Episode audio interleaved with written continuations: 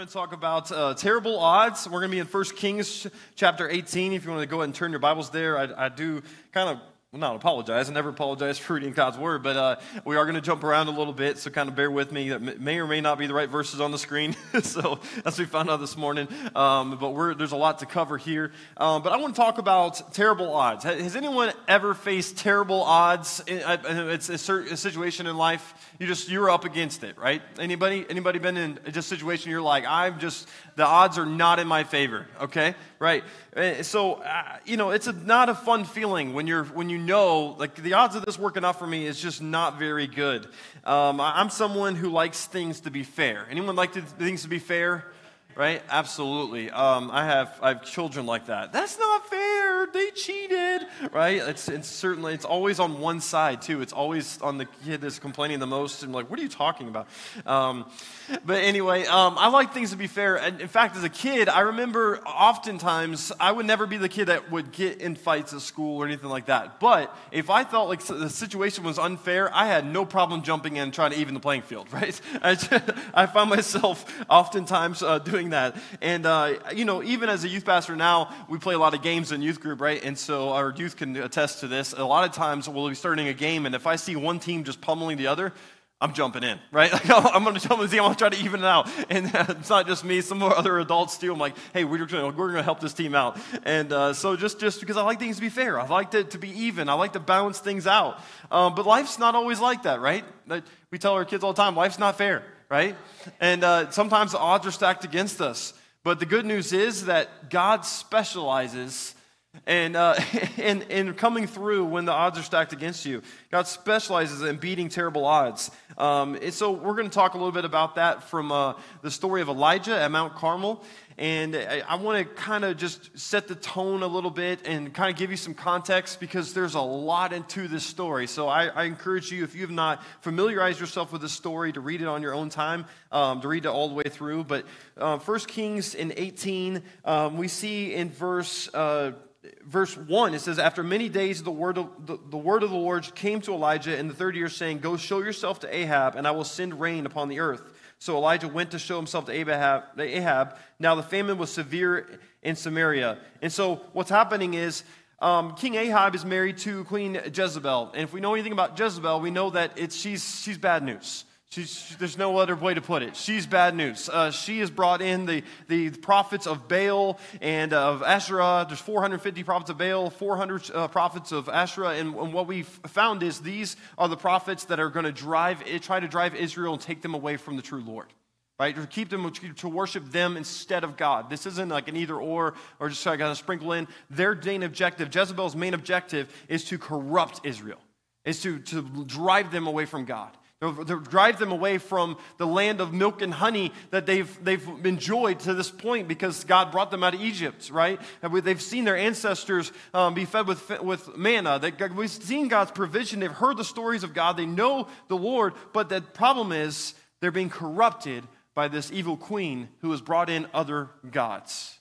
And so that's where you find yourselves in this story as this famine is taking place because God is punishing the nation. And he's telling Ahab the reason why is because of these false gods, and because they've allowed room to take, take them into another direction as far as their worship and who their allegiance belongs to. And so, but Ahab is a little bit dense. Ahab doesn't quite get it. Because what we see here is we see Ahab is blaming Elijah for the famine, even though Elijah's already told him exactly what the famine is there for. It was because of his corruption by his wife that's leading the nation of Israel astray. And so he blames Elijah, and Elijah blames Ahab, but of course we know why. We know that, that Elijah is right. And so the, he kind of runs off, and, he, and all the prophets of God are now being persecuted and being killed and being murdered. It's important to note that by Jezebel. He's, he's run off all the prophets of God. There's 150 of them left. Obadiah's got 150 of them hiding in a cave, and Obadiah's bringing them bread and water to survive. That's how bleak things are for the people of God. The prophets of God, the ones that are stand firmly for God, they're in hiding if they haven't been killed.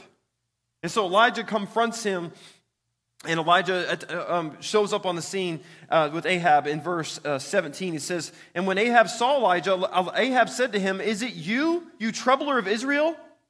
And he answered, I have not troubled Israel, but you have, in your father's house, because you have abandoned the commandments of the Lord and followed the Baals.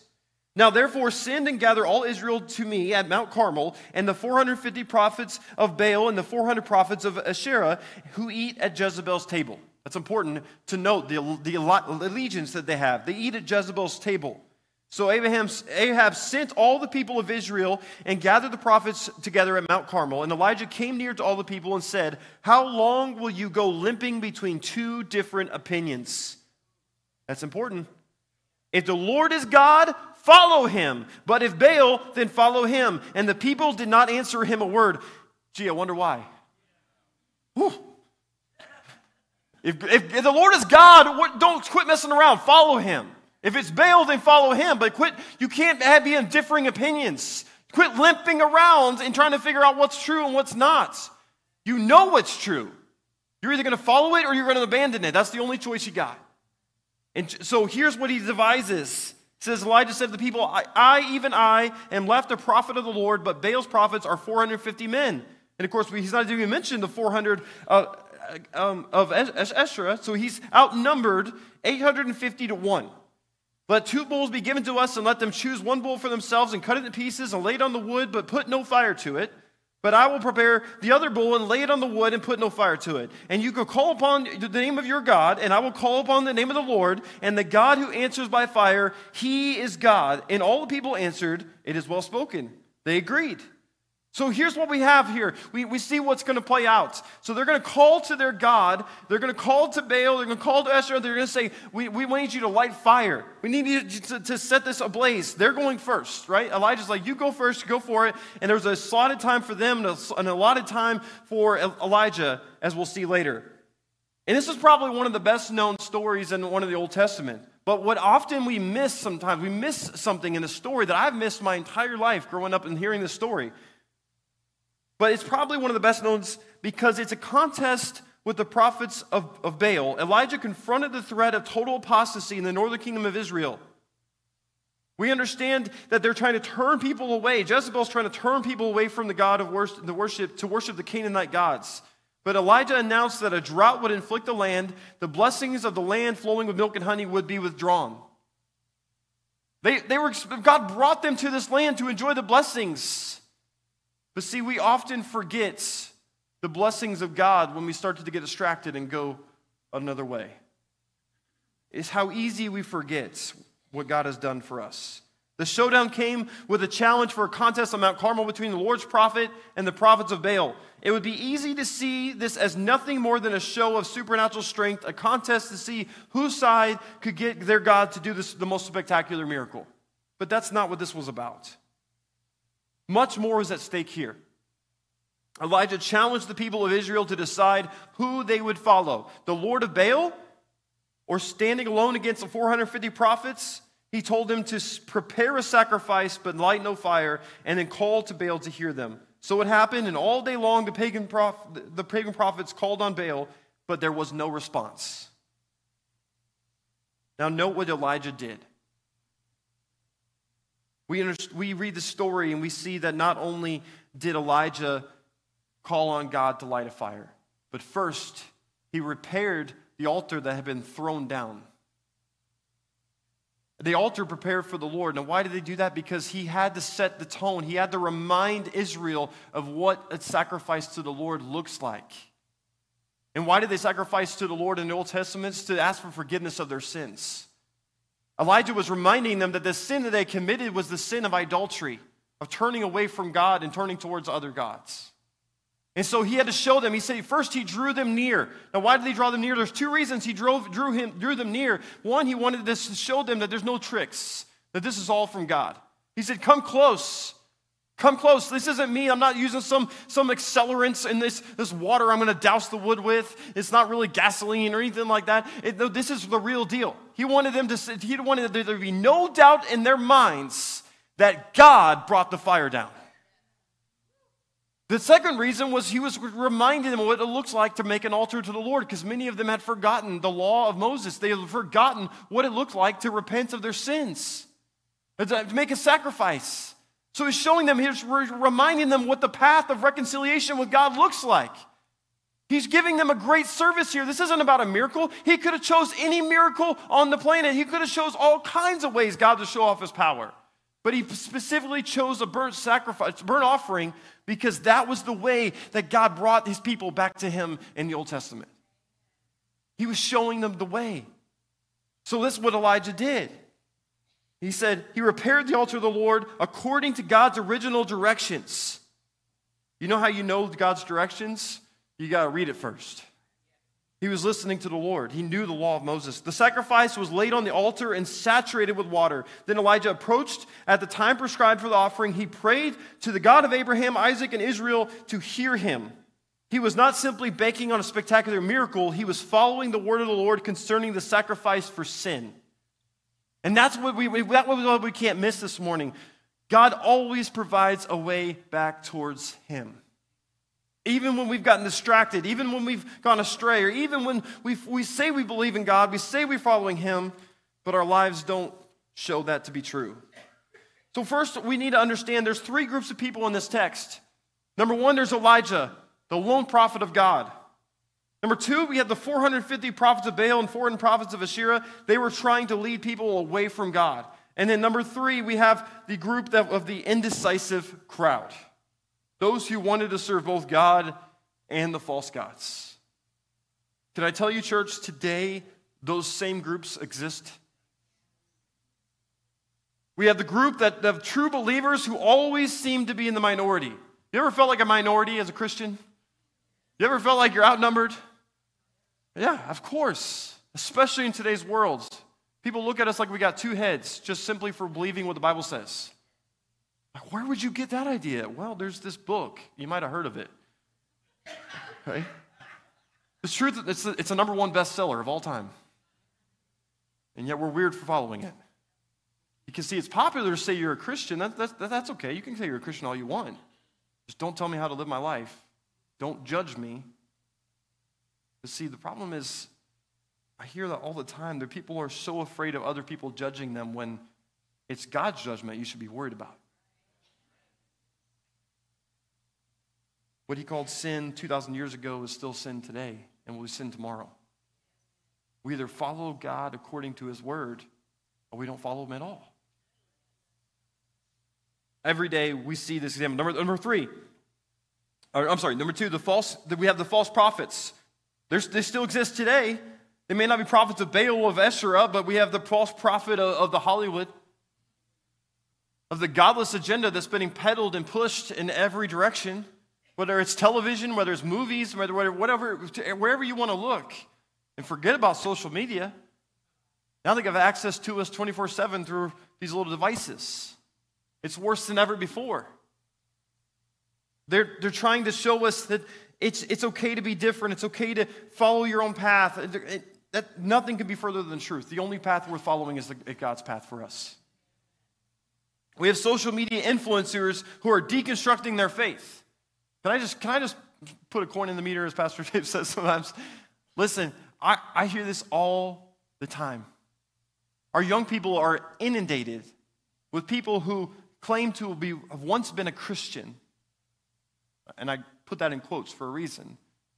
And they're now deconstructing their faith. They're saying they, that whatever they believed before, they realized they were just being brainwashed or whatever claims they want to make, or something horrible happened to them in church, or by some pastor did something to them, or, or whatever the case may be.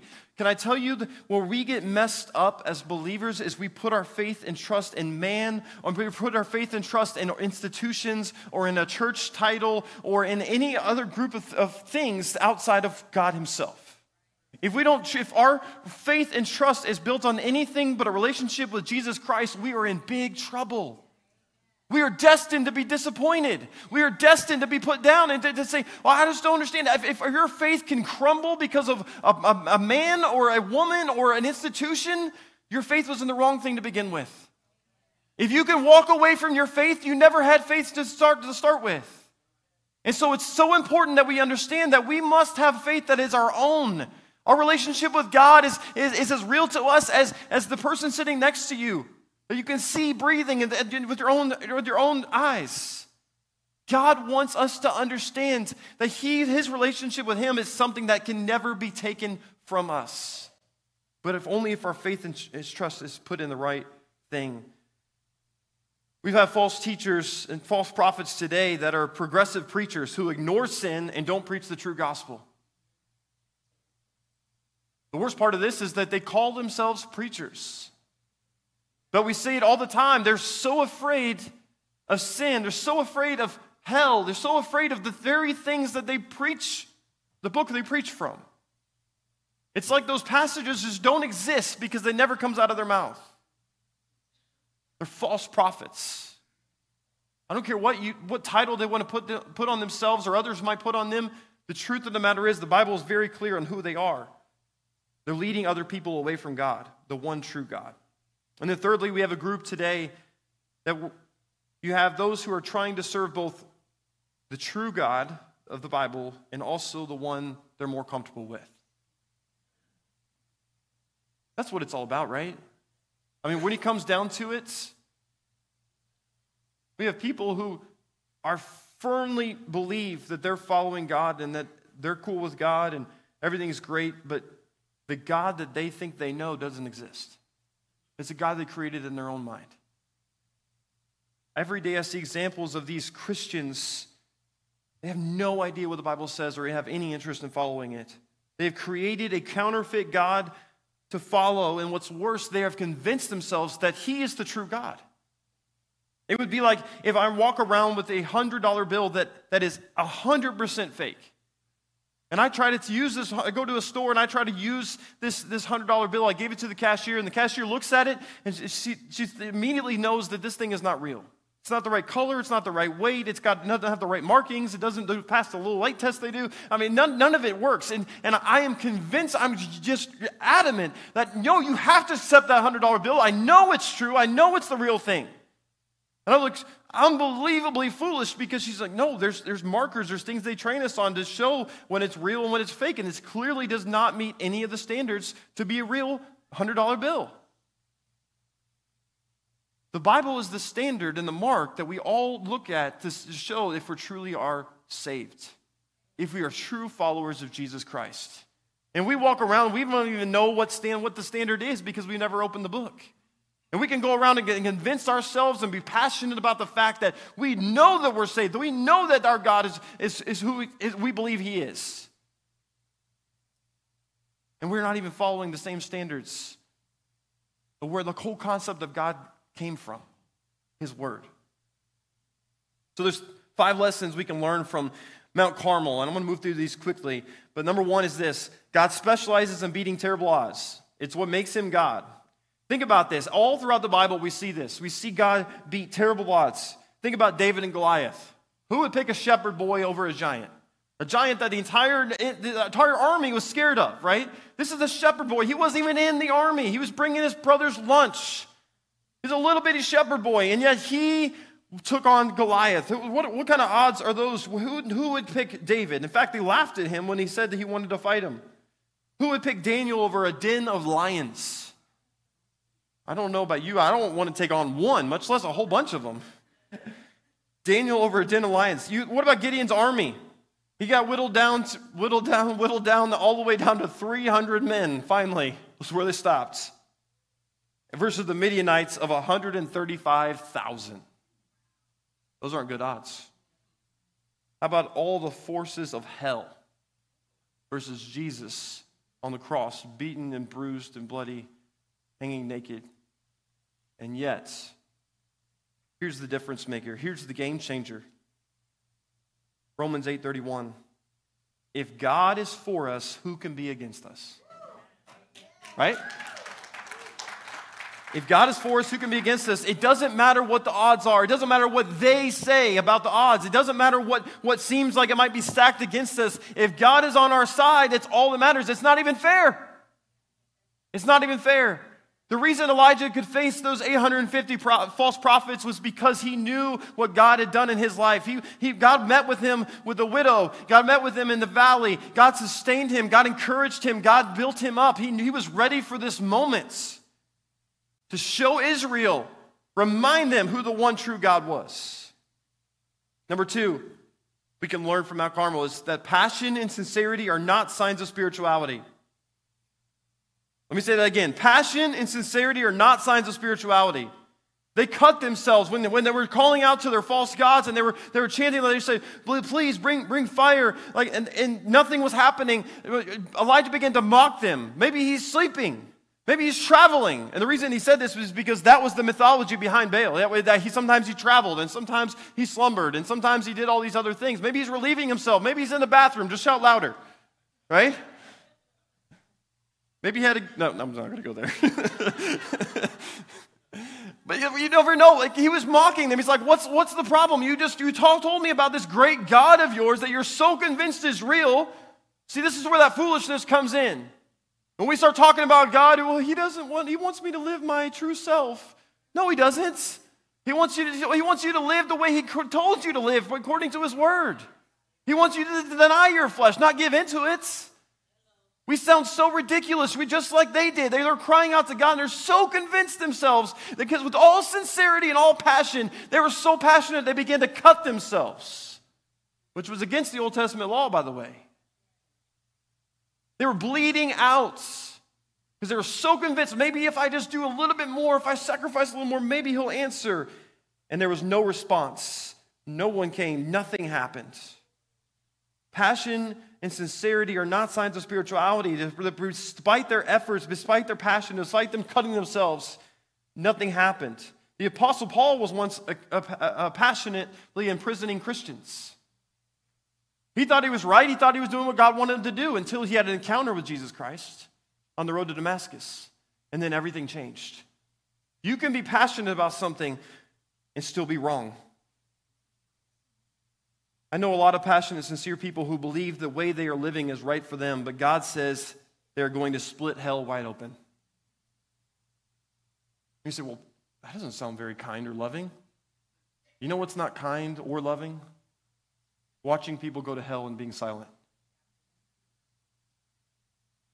And yet, every single day, some of us, we have that opportunity to tell someone about Jesus, to warn them that they're on the road to destruction. And we stay silent. We must be willing to point out the differences between our God and the gods of this world. That's why we're here. If we don't tell them, who will? We have to be obedient. Number three, we all have a choice to make. We can't afford to be indecisive. Elijah pointed out to Israel, he said, This is the choice you have. If, if they're God, then, then so be it. Follow them. But if, but if the true, if the Lord is God, then follow him. There's no room to serve two masters. James tells it this way in chapter 4, verse 4, it says, You adulterous people. He calls them adulterous for a reason, because what does adultery mean? It means being unfaithful, right? You unfaithful people, you people that have gone astray from God, you adulterous people. Do you not know that friendship with the world is enmity with God? Therefore, whoever wishes to be a friend of the world makes himself an enemy of God. We are kidding ourselves if we truly believe that we can say we're Christians, if we can have just a little sprinkle, a little Jesus on us when we come to church, or when we pray sometimes, or when we feel like it, or we read our Bibles when we feel like it, but the, but the, but the rest of the week, the rest of our lives, we're looking at it, there's no evidence that we have a, a relationship with Jesus Christ at all. We've made ourselves an enemy of God if we are friends with the world. We can't have it both ways. Number four, God wants us to restore his people to his way of reconciliation. There was two other times in the Old Testament we see fire fall on the burnt offering. This was not a, just a miracle that took place because God just brought fire down. This has actually happened two other times in the Old Testament. We see this happen where fire falls from the heavens, from down. Fire doesn't do that. I don't know if you've started a fire lately, but usually you have to start it and you got to, you know, you got to put the accelerant in there and you got to put on the wood and it comes from the bottom to the top, right? No, fire fell. So this isn't just some miraculous thing that's taken place. He's saying, listen, this is how you confess your sins to the Lord. This is how you, you ask for forgiveness of your sins. You make sacrifices, and God provides the fire. God commands. Uh, Elijah was very careful to set up the altar the way God commands to offer a sacrifice for sin. Israel's sin was idolatry, and he showed them how to return to the Lord. Aren't you thankful there's always a way to return to the Lord? Number five, God takes idolatry seriously. Look at verse 40 with me. Verse 40 And Elijah said to them, Seize the prophets of Baal, let no one, not one of them escape. And they seized them, and Elijah brought them down to the brook of Kishon and slaughtered them there. Like, well, that doesn't seem very nice or loving. But can I tell you that in Deuteronomy 13, 1 through 5, that's exactly what God told Elijah to do. That's what God commanded that had to be done, the false prophets. These are people leading others straight to hell. God takes the sin of adultery very seriously, and so should we. And yet, oftentimes, if you really stop and you think about the church today, you think about Christians today, the pro- if I would, I would say that their number one problem that we have is we've lost our way. We're committing the sin of adultery. It's not like the Old Testament. There's no, there's no specific name. We don't, we don't worship. It's not Baal or God. It's not that cut and dry. It's, it's interwoven with all the things that we do on a daily basis that take our focus and take our time and take our energy and take our money and take everything else away from us so we have nothing left to give with God. We busy ourselves with things that are lesser things that don't matter. And in the process, we're committing the sin of idolatry because we're putting something above our relationship with the Lord. We, we want to soften the blow of our sin and say, well, God will forgive us. What's the big deal? God says it's a very big deal that we follow him according to his word. I have a four year old, uh, Jaden, and uh, he likes to I don't know if you know much about four year olds, um, but they like to do things on their own. They're very adamant about doing things on their own. And uh, just the other day, I remember uh, he was on the couch and he was trying to put this dinosaur thing together. And this is not a toy that he was really meant to put together. This is more for an adult. And so uh, I said, well, Jaden, do you mind if I help you with that? And, and I I'd love to help you. And he's like, No, Daddy, I got it. Okay. And so um, I, I, said, okay, well, if you need my help, I'm right here. I'd, I'd be more than happy to help you, knowing what's coming. Uh, trying to prevent it, but it, to no, no uh, success. Um, so he just began to, to work on it, and he's all of a sudden he gets frustrated, and he's, ah, can't get it. I said, well, buddy, I, am right here. I can help you. I promise. I, like I told you, just ask nicely, and I'd love to help you. No, no, no, I got it. I can do it. I can do it. Okay, all right. And uh, before long, his groanings get more loud and he gets more and more frustrated. And finally, he just kind of throws it a little bit on the couch and he gets frustrated. I'm like, buddy, are you ready for daddy to help you now? He goes, I guess. but you know, he said to me, he goes, Daddy, I really wanted to do it myself. And I said, buddy, I, I understand. I know you did. I know you did. I, I, I get it. I get frustrated when I can't do things myself sometimes too. But you know what? It brings daddy joy to help you. And I, if you would just ask me to begin with, we, you wouldn't have to get so frustrated. And I thought to myself, how often does that look like a relationship with the Lord? We get so frustrated because we're trying to do things on our own. And God's looking back, just right here, just ask for help. We were never supposed to do it in the first place. God has the instruction manual. God knows the plan and purpose for all the things that we experience in life. And the purpose is always the same to draw us closer to Him so we can bring glory to His name. But if we're too busy distracted and trying to do things on our own and getting frustrated, we're just wasting everyone's time. Let's go to the Lord. Seek Him. Lord, I, I can't do this on my own. That's the point. We need him. We need him every single day. This morning, my question is just really simple is what do you choose? Do you choose the one true God? Do you choose to follow the God of the Bible according to his plan and his purposes? Because in order to follow it, you got to know it. See, the problem is Jesus says, if you love me, you obey my commands. And we got a lot of people claiming to love Jesus, but they're not obeying his commands because they don't know him. If you truly want to not be guilty of the sin of idolatry, we must seek God and him first. We must look to ourselves and have some self reflection to say, what is it in my life that is leading me away from God? Because what Elijah did is he gathered all the prophets of Baal and he slaughtered them.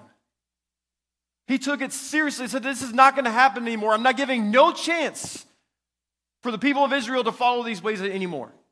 It's over, it's done. We have to take the same drastic measure with the idols in our own lives. It might mean taking some drastic changes. It might mean putting some filters and, and time limits and, and accountability things on our cell phones. It might mean uh, changing what we're, we're view, letting ourselves view on the television screens or well, the music we listen to or any number of things that we've let seep into our life and we think it's no big deal. But when we do some self reflection, we start to look at what it is that we're taking in and how it's affecting our lives, we realize it's leading us away from the Lord and not, not toward Him. What is it in each one of our lives that we need to surrender some idols. We need to lay them down at the feet of Jesus and ask Him to destroy them. Because we're tired of trying to think, do things on our own. We're ready to live for Him and Him alone. If we know God is true, if we know, if, we, if you're convinced yourself because you know what God's done for you in the past, you know that He is the one true God, then follow Him and stop following lesser things. Bow your heads and close your eyes with me. In a minute, we're going to have a hymn of invitation, and we're going to, to give an opportunity to do what God's leading you to do. But before we do that, my prayer this morning is that you would hear this loud and clear. God wants to be your sole focus of worship. And the reality of it is, we've let other things creep in our lives by the things that we say, the things that we do, their actions. We're serving two masters. And Jesus says, You can't do that. You must follow, obey one, not the other. Every single one of us in this room, we, if we're honest with ourselves, we have things that we need to surrender over to the Lord. We have idols that we need to lay down in order to truly follow Him. My prayer is that each one of us is sensitive to what it is the Holy Spirit is telling us to do. And in a moment, we're going to come forward, and those who want need to be saved or baptized and join this church. But if you are sitting here and you say, I know there's idols in my life, I know there's things that have distracted me from, from the one true God. I've not been following Him the way He's, he's commanded me to do. I've been, I've been making a God that, that I'm comfortable with, that He's okay with this sin, or he, he looks the other way at this thing. You feeling the conviction of the Holy Spirit this morning? I pray that you come to the altar. Just as Elijah told the people of Israel to come close, come see, come to the altar so you can see the power of God. I pray that you would come to the altar, that you would lay down the idols in your life that's holding you back from living the life of following Jesus that He's calling you to live. Let's pray together. Father, we thank you.